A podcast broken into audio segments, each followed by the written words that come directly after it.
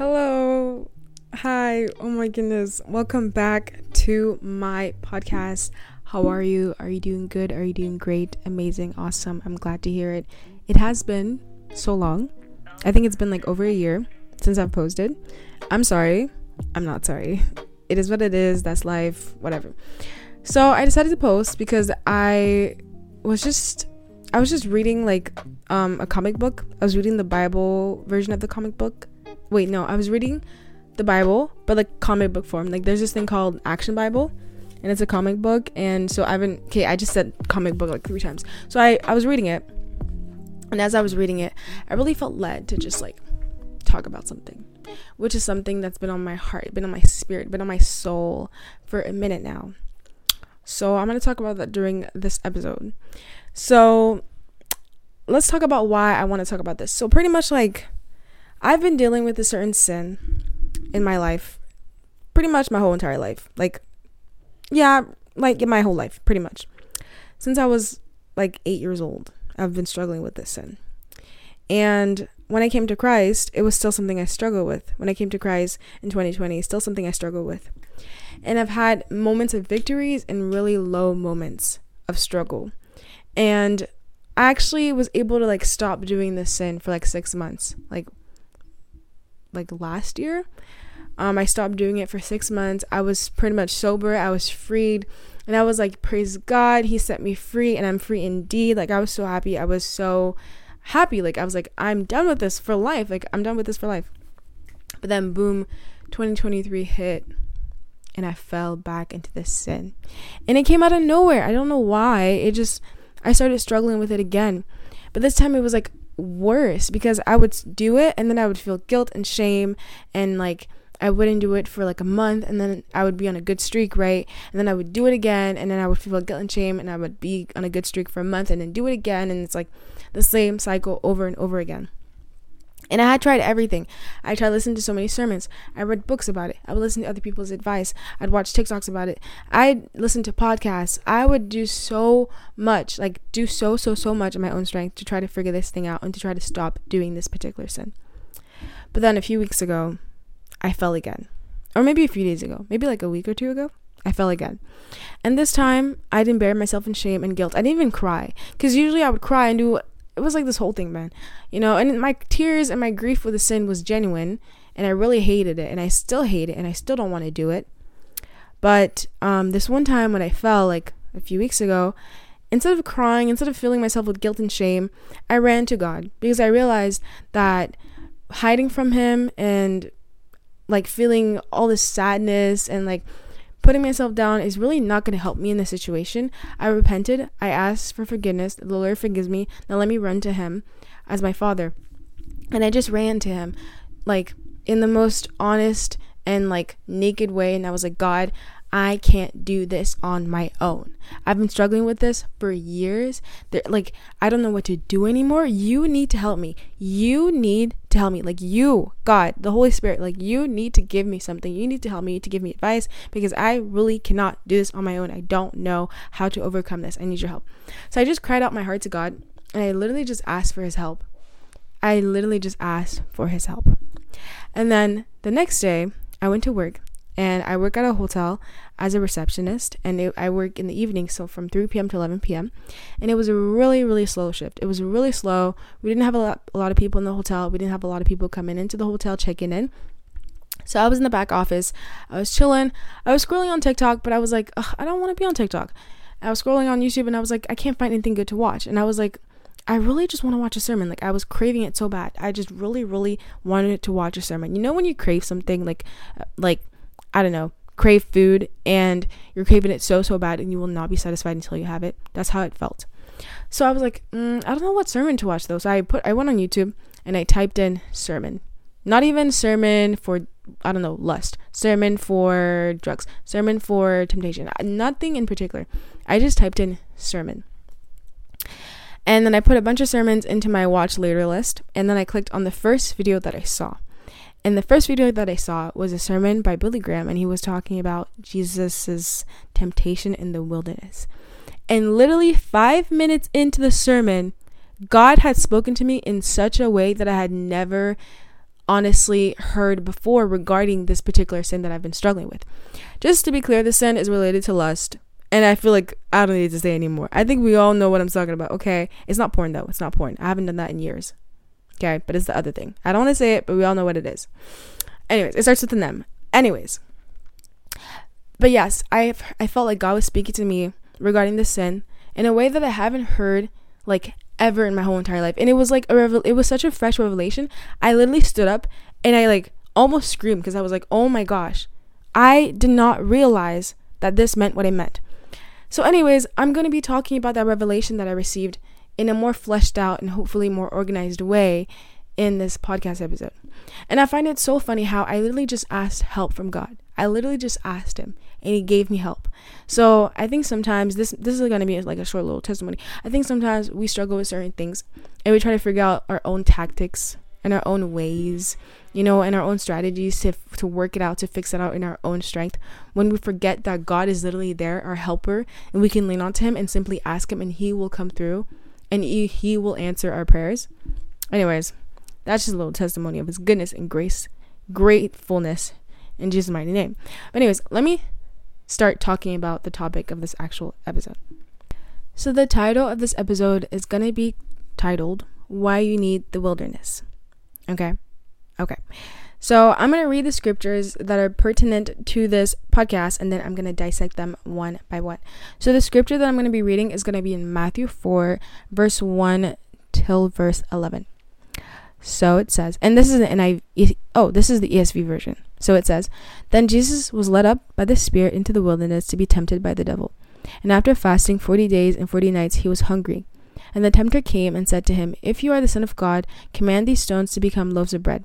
But he answered, It is written, Man shall not live by bread alone, but every word that comes from the mouth of God. Then the devil took him to the holy city and set him on the pinnacle of the temple, and said to him, If you are the Son of God, throw yourself down, for it is written, He will command his angels concerning you, and on their hands they will bear you up, lest you strike your foot against a stone. Jesus said to him, Again it is written, You shall not put the Lord your God to the test. Again the devil took him to a very high mountain and showed him all the kingdoms of the world and their glory. And he said to him, All these I will give you, if you will fall down and worship me. Then Jesus said to him, Be gone, Satan, for it is written, You shall worship the Lord your God, and him only shall you serve. Then the devil left him, and behold, angels came and were mis- ministering to him. So, by reading these few scriptures, I deducted that Jesus was tempted in three different ways. Number one, he was tempted in his flesh because of his hunger. Like it says, verse 1 to 3, it says, I'll actually start at verse 2 to 3. It says, And after fasting 40 days and 40 nights, he was hungry. And the tempter came and said to him, If you are the Son of God, command these stones to become loaves of bread. Even though Jesus is completely and fully God, in this moment, he was also human. He went through human emotions and human feelings and human, you know, life, human tendencies. And in this instance, since he hadn't eaten in 40 days, he was obviously hungry. And the enemy saw his fleshly desire and came to tempt him, came to attack that, and gave him this counterfeit, which is bread made out of stone. In the same way, the enemy will come to you and he will see your fleshly desires. Hey, we're all humans, okay? We all are humans and we all have a reproductive system. And the enemy knows that. And even though our reproductive system system is a godly and beautiful, wonderful thing that the Lord has literally created, be fruitful, multiply. Look in Genesis 1. No, Genesis 2 or 3. I forgot. Look in Genesis, the beginning of Genesis. It's a beautiful, wonderful thing. But the enemy likes to use us against us, likes to use godly things that God created against us. And just like he tempted Jesus, he will look, he will tempt us in our flesh and have us desire things that are counterfeits of God's promises in creation and wonderful, beautiful creation. So that's the number one way that he tempts Jesus. He tempts him in his flesh. The second way it, that he tempts Jesus is he tempts him to test God. Like it mentions in verse 5 and 6. It says, Then the devil took him to the holy city and set him on the pinnacle of the temple and said to him, If you are the Son of God, throw yourself down, for it is written, He will command His angels concerning you. And on their hands they will bear you up, lest you strike your foot against a stone. And then the third way that Satan tempted Jesus was tempting him by riches and false glory, like it says in verse 7 to 9. Jesus said to him again, It is written, You shall not put the Lord your God to the test. Again, the devil took him to a very high mountain and showed him all the kingdoms of the world and their glory. And he said to him, All these I will give you if you fall down and worship me. What a joke. You really think, oh, anyways, it's crazy that he said that. It's still, it's so crazy that he says that. But in the same way, the enemy tempts every single one of us by wanting us to pursue riches and glory in this world, fame, glory in this world things that are temporary. We already know money is the root of all evil, and because of money, there's so much evil and sin all around the world. It's the same thing. But, anyways, I mentioned all these three different temptations because I realized that there was a parallel to these temptations. All these three temptations are actually counterfeits of what God would eventually, of what Jesus would eventually go through on his earthly ministry. Let me break it down for you. So, Jesus tempts, no, my bad. The devil tempts Jesus with turning stones into bread, right? Well, Satan offers him stones as bread when Jesus came down to give himself up as the bread of life. Isn't that parallel so interesting? How literally those stones turning into bread, quote unquote, it literally is a counterfeit of what of what Jesus came down on this earth to actually do and to become as a living bread for us in which we can eat and never feel hungry again. I'm going to read John 6, verse 47 to 51 to emphasize this, okay? So it says in John 6, verse 47 to 51 Truly, truly, I say to you, whoever believes have eternal life.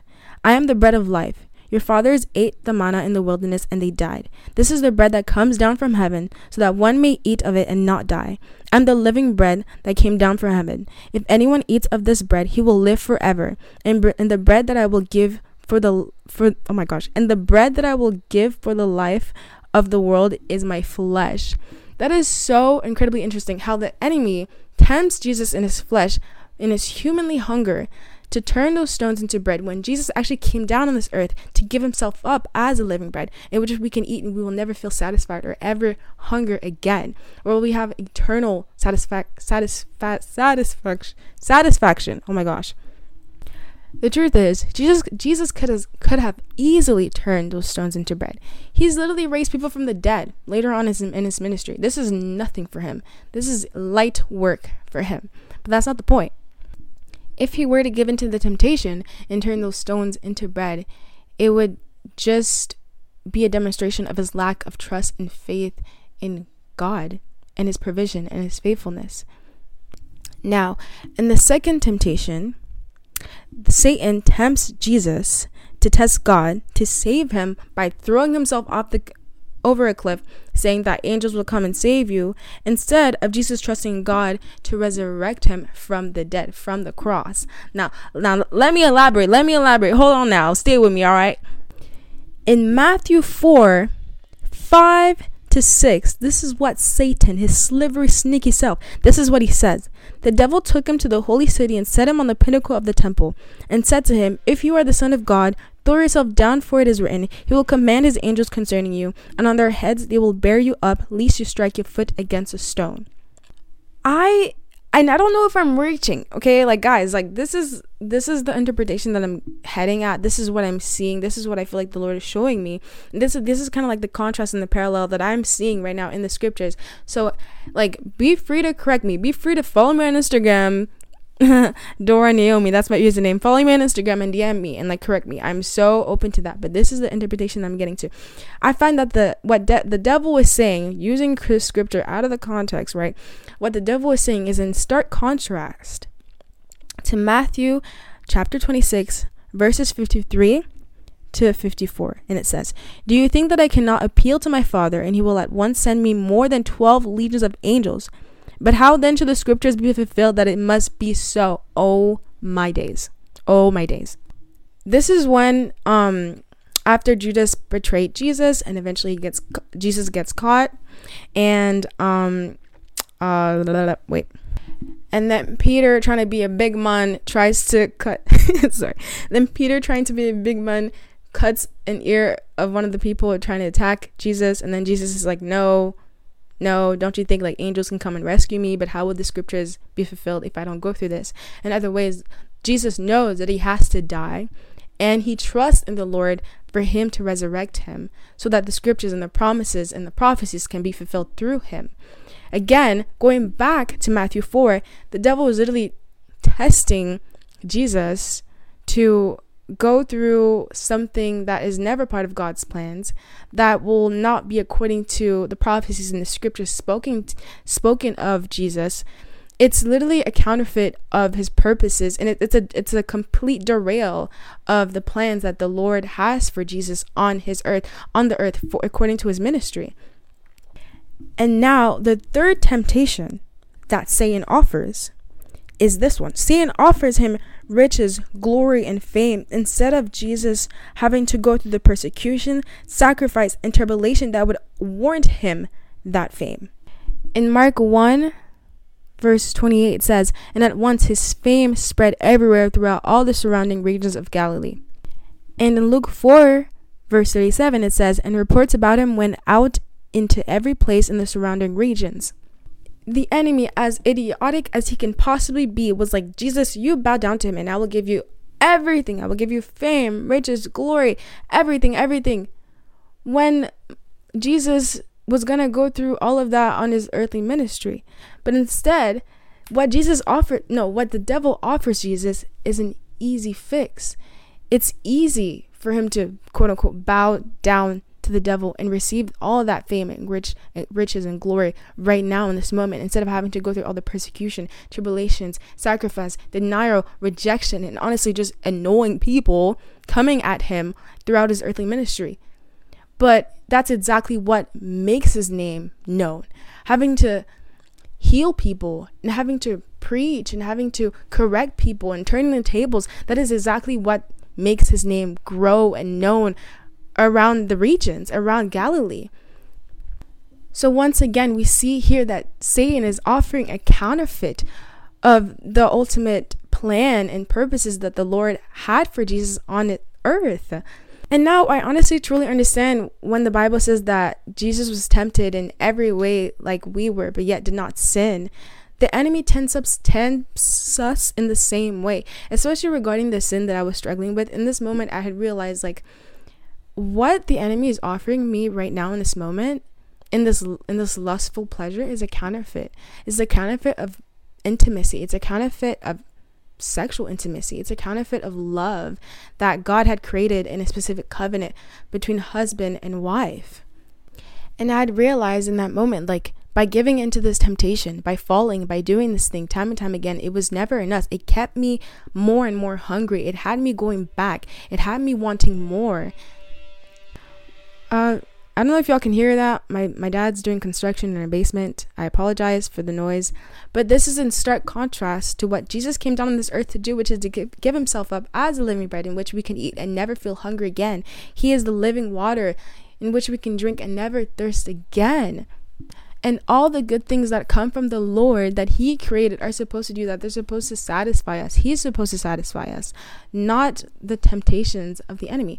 And then I thought to myself, why do I have a habit of falling into the trap? Why do I have a habit of falling to them into the temptation? And then I realized it's because I believe I'm believing in lies. The root of what the enemy is giving to us is deceit. It's lies. And we see this even in the beginning in Genesis. You see that Satan comes to Eve and he's like, Did God really say? You know, did God really say? He's really taking scripture. No, he's taking the word of God and he's twisting it and he's he's saying, Did God really say? It's the same way that he comes and tempts the Lord. It's the same way he comes and tempts Jesus. He uses scriptures and he takes it out of context. And he twists it in order for us to fall for it and for us to eventually, you know, be deceived. But then, as I kept examining this passage and examining Jesus' temptation through the wilderness, I realized that he was able to withstand temptation each and every single time by holding strong to the word of God and by using it as his weapon and every and then eventually the enemy fled. He left him alone. And it's only after that, once he would stand the big trial of the wilderness, that his ministry was catapulted and he started his earthly ministry. So, to answer the question or the statement of this episode why you need the wilderness. You need the wilderness for four reasons. Reason number one, it refines you.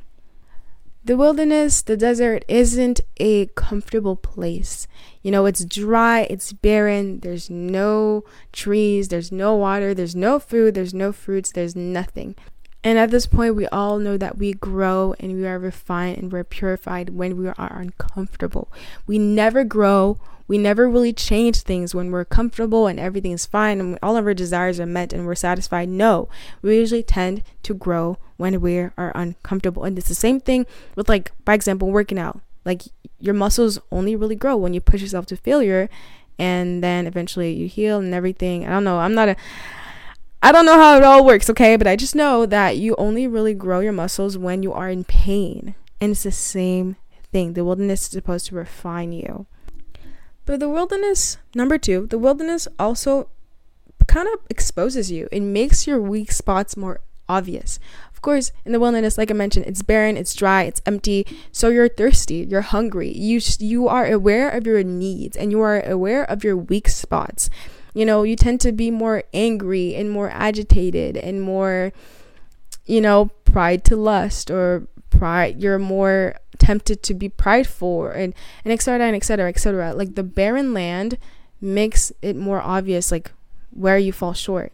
And it kind of makes me think, you know, when like you have a friend and you feel like you're always the one putting the effort in the friendship. You feel like you're always the one reaching out to that person.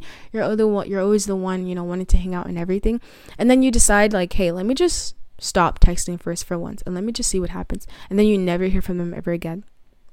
Like, I feel like that's the same thing in the wilderness. I feel like the Lord puts us in a place of isolation of barrenness just to kind of see if we really are loyal to him if how we're going to react are we going to start getting angry? Are we going to start accusing god? Are we going to start um doubting him? You know like i think it's the same way. It exposes it exposes us. It exposes our weak spots. Reason number 3 the wilderness even though it may be difficult it exposes us and it refines us. It also equips us. The wilderness equips us for the troubles ahead it gets us ready it's almost like the shallow end of the deep end of life you know what I'm saying? Like, God went through, I honestly believe that God went through worse things throughout his ministry, during his ministry, than he did during the wilderness. Of course he did. He was freaking persecuted. He was insulted. He was mocked. He was beaten. You know, he had scars all over his body. He went through worse things during his ministry. And I kind of think about like sometimes we go through hard things in this life, of course, but during the end times, we're going to be persecuted. We're going to be mocked. We're going to go through exactly what Jesus went through. And if you can't go through the small small challenges, small challenges of life right now, what makes you think that you can endure the persecution to come? And I feel like that's the same thing. Jesus went through hard times during the wilderness, but that equipped him and prepared him for the harder persecution to come during his earthly ministry. And like it's kind of the same thing through every every phase of life. Like by example, right now I have a job. Like I mentioned, I work at a reception. I was at, I work as a reception at a hotel, and not gonna lie, in the beginning and just honestly, like just a month ago or a few a few weeks ago, I really hated my job. Now I'm starting to like it. I'm starting to tolerate it, I should say. But I used to really, really like hate it because it was honestly such like it's not that hard, but it's really hard. I don't want to go into the details of it, but it was just a, very mentally taxing for me. It was it was a lot on me mentally. It was a lot on me spiritually, and I just I just my friend mentioned something that was very interesting. She's like, it's hard, but it's only like a part time job. Like, imagine working in a true like corporate competitive company once I'm done university and I enter and I truly enter the job like full-time job market it's only going to get harder. So right now it may be hard but it's only going to get harder. Like this little job that I have right now this cute little part-time job that's kind of stressing me out it's only supposed to make me strong refine me expose me and make me strong mentally for the harder jobs and positions to come when I get that big old job you know what I'm saying and finally, number four, the fourth reason why you need the wilderness is because the wilderness will catapult you into the next season, the next level, the next purpose, the next path that the Lord has for your life. Just like uh, just like Jesus, once he withstood the temptation, and eventually the enemy left him alone, he started his, he started his earthly ministry. Oh my gosh, I keep like I keep stuttering, my tongue keeps getting tongue tied. I'm so sorry. So I believe it's that same thing in our life. It's I believe it's the same thing, very similar. Like the troubles that we go through right now, the the wilderness that you go through right now is supposed to really just equip you and form you and refine you and expose you so that you may be truly ready and complete for the next step, for the next season that the Lord has for your life. I truly believe that, that the Lord is dealing me when it comes to the specific sin. I truly believe like I really felt it like so strongly like the Lord was like we are not I'm not going to put you or, you know, I don't know, how do I say, elevate you more into ministry if we don't address this right now. And it makes total sense because why would I be, like, not to say that I would ever do this one day, I do not know, but why would I be speaking in front of a stage in front of everyone when I'm struggling with sexual morality? You know, like, I don't know, like, it's just, it's not cute, it's not a vibe. Like, I want to live what I share. I want to live what I preach, you know? So it's it it goes along with integrity, you know, a life living a life of holiness, of purity for God. Um, being pure and being holy is so important, especially if I want to be a leader. Like that is so incredibly important. So it, I honestly feel like the Lord is dealing with me on a, like very seriously and severely before He catapults me into whatever next He has for my life. And I'm not saying it's going to be ministry. I don't know, whatever it is. I just feel like He wants to deal with me regarding the specific sin. So take into account everything that I just mentioned. This is why you need the wilderness season. The wilderness is so important. Like I feel like oh my days, I just want to talk about this. I just want to talk freely, man. Let me talk freely. So many Christians are afraid of pain. Mm-mm-mm. Let me elaborate. So many Christians don't like suffering. But I feel like they forget that God never said that our life on this earth would be easy. And if anything, He said it would get worse as we enter the end times. Like hardships, and I feel like maybe I can speak from a place of experience as someone who has dealt with a lot of mental issues, a lot of depression, a lot of anxiety, a lot of fear, a lot of mental turmoil that I feel like honestly the Lord has really helped me through. But the only reason why it has like I feel like the Lord has helped me through it is because he's generally helped me change my mindset when it comes to suffering as a Christian. A lot of times we want to rebuke the storm, you know? A lot of times we want to rebuke the storm instead of walking through it like Peter did with faith. A lot of times we want to you know, um rebuke the sickness instead of, oh my days. I read this passage the other day and I was at awe at Jesus at what Jesus said here. Okay, I want to read this and I want to continue talking about this topic of suffering. Okay, we're kind of diverting into something else, but it's still related to the wilderness. So I'm gonna read a passage here in John 11, verse 4. It says, But when Jesus heard it, he said, This illness does not lead to death. It is for the glory of God, so that the Son of God may be glorified through it. So, to give you guys context, this is when Jesus' friend Lazarus was pronounced dead.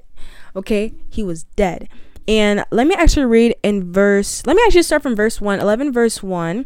It says, now a certain man was ill, Lazarus of Bethany, the village of Mary and her sister Martha.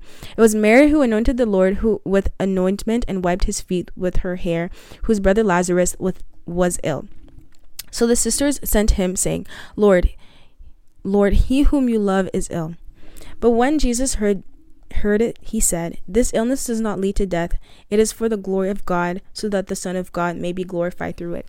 L- literally, oh my goodness gracious. And then eventually Lazarus died. So this makes the statement even more powerful because the Lord even knew what would happen. And yet, instead of being fearful, instead of, you know, freaking out. Instead of even rebuking or like starts you know starts to pray or even going back to his friend going to where his friend lazarus is and starting to lay hands on him and pray for him and stuff like that he said he said it is for the glory of god so that the son of god may be glorified through it. This illness is for the glory of god so that the son of god may be glorified through it. And what if we thought about the wilderness in the same way? What if instead of you know being so afraid of suffering and pain, being so afraid of the drought, being so afraid of barrenness, we cling onto God so strongly. We have hope and faith in God so strongly that even through whatever that we may go through, we may understand that it is for the glory of God, so that the Son of God may be glorified through it. And then I started thinking about all the things I was going through in my life. I started thinking about my financial situation, about school coming coming up about you know like certain things in my life that i'm waiting for that i'm praying for. And i started speaking the sentence into my life. I started declaring it. And i just want to read something that i wrote here um like a little note that i wrote here next to um this passage. And it says i absolutely love jesus' answer to this to the sickness of his friend. What if we all saw our circumstances like this? My job isn't miserable. It is for the glory of god so that the son of god may be glorified through it my studies aren't pointless. It is for the glory of God, so the Son of God may be glorified through it. My waiting has purpose because it is for it is for the glory of God, so the Son of God may be glorified through it. My pain and suffering will never put me to shame because it is for the glory of God, for the Son of God may be glorified through it. You may be going through a barren season. You may be going through a really hard time. You may be going through a season of isolation. I feel like I'm low key still kind of in the wilderness or just stepping out of the wilderness. I do not know. But I know that I personally was going through, you know, a, a time of isolation, a time of, you know, of kind of distress because, you know, I've been working a lot these past few weeks, like working like crazy, like working nearly 40 hours every week, you know? And my shifts are in the evenings because I work at a hotel. I feel like a lot of people don't understand this. Like, hotels you can't just have any shift, you know, in your day. Like I, you either work in the morning from 7 a.m. to 3 p.m. or you work in the evenings from 3 p.m. to 11 p.m. And there's overnight shifts from 7 a.m. from 11 p.m. to 7 a.m. Um, because a hotel is never closed; it's always open. And sometimes I work in between shifts from set from 2 p.m. to 8 p.m. It depends. But most of my shifts are in the evenings from 3 p.m. to 11 p.m. So because of that, when I come into work, my friends usually end work because they end around 3, 4, 5, 6. So that means that I don't really see my friends. And because of that, it's been really hard for me because I haven't been able to go to church throughout the week. Like I obviously don't miss Sundays. I will never miss Sundays. But um like a little girls group that we have throughout the week or activities that we have throughout the week with the church with the church that I go to, I haven't been really be I haven't really been able to attend because of my work schedule. And now I know what you may be thinking. Oh, you're idolizing work. Da da da da. Trust me, I am not. Whenever I can leave early, I leave gladly early. You don't understand how many times I've tried to call in, but the Holy Spirit won't let me because I can't lie. Anyways, whatever. So the point, I have felt so much anguish and honestly a lot of pain and isolation. Not anymore, to be honest, but especially when um, summer break started for me, which start it started for me in May. I felt so much isolation, so much like sadness and pain over the fact that I could not really hang out with people at church. I really couldn't see my friends. All I do, all I was doing was working. And the work environment was so not good for men for my mental well-being. It was so anxiety inducing. Like the things that I would go through, the encounters that I would have with people were so mean. I felt like management was like a burden. I just felt all this anguish and this pain. And I felt even more isolation that I couldn't even be at church throughout the week. Like there were literally times where I would be in the parking lot right before my shift started starts and I would like hold back tears because I was like, God, I don't want to be here. Like, I want to leave this place. I want to leave this job. And I've cried out to God. I've literally cried, begged Him to give me another job. I've tried applying for other places, y'all. I applied for this other job and I was gonna give him my two weeks because I was gonna get I was literally gonna get an interview. I was gonna give him my two weeks. It paid more than the job that I had right now. Like I was ready to go. I was ready to bounce. But I literally felt the Lord tell me, Where are you going? And I was like, I'm leaving this place because I hate it here. And he was like, I never told you to I never told you to leave. I never asked you to go. I was like, Lord, have mercy. Just like the Holy Spirit led Jesus, oh my days, this is too good. Just like the Holy Spirit led Jesus deliberately in the wilderness, in the place of barrenness, the Holy Spirit was leading me in a place of suffering. And that's the conflict. That's I know that's triggering for a lot of y'all. A lot of y'all don't get that. A lot of y'all that doesn't click, but understand this. The Lord will lead you in a place of suffering for your own good. For all the reasons that I've cited earlier. And that doesn't make God cruel. That doesn't make God evil. He he's a father. He's a loving father. That means that he cares for us and he sympathizes with us and he meets us where we are, but he also corrects us and he disciplines us and he prunes us for our good so that we may be more mature and more fruit bearing Christians, followers of Jesus. And at this job, I was brought and I have been brought to a point where I was so like I can't even I can't even verbally explain it.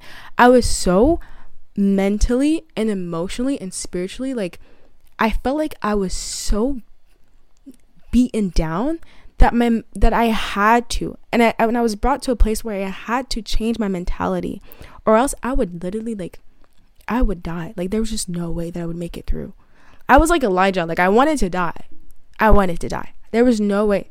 There was no way that I would make it through if it wasn't for the fact that I had to change my mindset. I had to change my mentality. I had to depend on God in every literal sense of the word. Like I started praying, God, take me through every minute, every second, every hour because I cannot do this without you. And if it wasn't for me being brought to that point, I would not have this podcast episode right now. I would not have been able to share the wisdom that the Lord has given me. I would not have a testimony nor a story to tell. Like it's all for a purpose, it's all for a reason. The wilderness is for your good. So, how do you get through the wilderness? How do you get through this season of suffering? How do you suffer well? Something I, oh my gosh, something I feel like everyone needs to know more is how to suffer well. But that's another podcast episode. That's a complete, uh, completely other podcast episode. But how do you go through the season of wilderness? How do you make it through? Just like Jesus, the scriptures are your best friend. Hold on to them jugs. Hold on to the word of God. Grip that Bible of yours. Tear them papers up. Read every single word. Highlight every single sentence. I'm sorry. I'm sorry. no, but I'm I'm being so serious. Like the word of God is your anchor in this moment. It is your sword. It is your sword. Just like in Ephesians, it is the sword of truth. It helps you cut and fight and completely just block and rebuke the lies of the enemy, this, the deceit of the enemy. In times of temptation, remind you of the word of God. Use the word of God as your anchor. Something I started doing, I started having scriptures, a bunch of post-it notes everywhere around my room. I have scripture you know, on my phone, on my as my screensaver. I have folders, notes folders on my phone. Like go to scriptures I go to in times where I'm feeling some type of way, where I'm feeling down, where I'm feeling low. I have script script I have I don't know what happened. I think cut off. But I have scriptures when I'm feeling tempted. Those are my go-to scriptures when I feel like I'm tempted to lust, feel like I'm tempted to fall into sexual immorality. I have scriptures for promises that I'm waiting on. I have scriptures for literally I have scripture for so many things. So yeah, scripture is your number one best friend during the time of wilderness. But I would also say like pour out your heart to God. He sees you.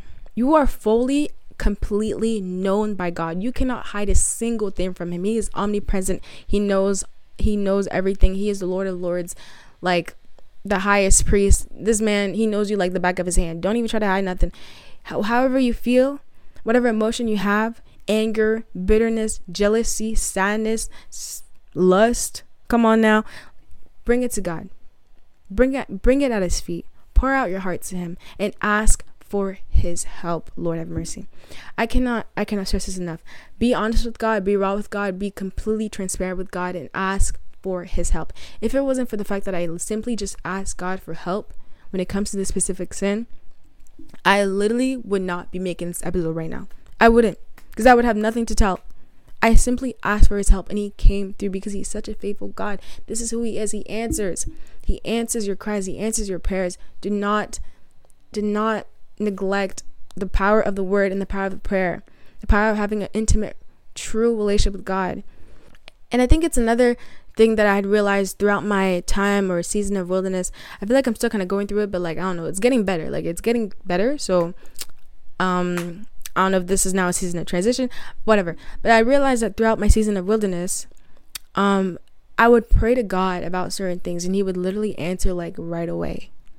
Like I would ask him for something and he would straight up answer. Like one time I prayed for joy and for peace. And like the next day I was so freaking joyful. And I had and it, it was like days. Days since I had felt like any ounce of joy. Or sort of like energy or like passion for life and he had given to me just like that. I had asked for his help and he came through. Like giving me the desire to watch a sermon. Like I didn't even type anything. The first video I watched, boom, gave me wisdom. Like and it's in those in that time of wilderness where you pray to God, you pour out, you pour out your heart to God and you ask, you bring you bring I don't know, I don't know my audio keeps cutting. This is literally the enemy, and I rebuke this in Jesus' mighty name. Like, stop. Stop what you're doing right now. Anyways. But I would bring out my prayers and supplications to God, and He would literally answer, and He would literally intercede for me in a heartbeat. And it made me realize the faithfulness of God. It's it made me realize how God hears us, how we're never truly alone and how he really comes through with us. Sometimes it's quick like me, but sometimes it takes a minute. Like in the in the season of wilderness, I prayed for certain things and he answered quickly, but there were still big, big things that I was praying for that he still hadn't answered. But in those moments where he would answer quickly, it was just him reminding me of his faithfulness. It was him reminding me that he's with me through this hard time. But anyways, uh I think the audio for the last part was kind of weird. Now it should be back to normal. Praise God. Um the enemy is a liar. Okay. Um but yes. Yes. I have talked for 40 minutes. My mouth is dry. I need water. But yes, that's that's it. That's really everything I have to say when it comes to this topic, when it comes to this word, this um yes okay so i really hope that this was encouraging i really hope that this was nourishing to some of y'all and that y'all really take this word and you meditate on it you go back to the scriptures and um you grab hold of it because really honestly like the scriptures like I don't know what I would do without the word of God. Like I really I'm so thankful every day to be able to wake up and to read his word. Like it's such a gift. It's such a privilege. His word is really seriously so good. But anyways, this is why you need the wilderness. And this is why you need suffering. And this is why, as Christians, we should stop trying to evade it, stop trying to avoid it and escape it because it's ultimately for our good. You know, like let's not do some prosperity gospel type stuff. Let's not do none of that. That's that's from the devil. That is a lie. That is a this that is deceiving, completely deceiving. And honestly, I really, really, really want to make an episode about suffering because it's something that I've honestly had to learn in in the hardest way possible. I've been through and I don't I don't want to be like woe is me, but I've been through a lot of suffering. Like my I'll make another episode about it. But since like I was a kid, I've been through a lot of trauma, I've been through a lot of stuff. Mental mental fitness is something I've seriously had to exercise in my life. And I feel like it's so important. Like everyone needs to know this. Not even just Christians, but even people that aren't that don't even know Christ. But anyways, I'm done rambling. I'm done talking. Hopefully this was encouraging. Hopefully you know this is this will reach out to the right people and will touch the right people. And may god be with you. May god bless you. May he encourage you. In jesus mighty name go in peace. Amen. See you next time. Bye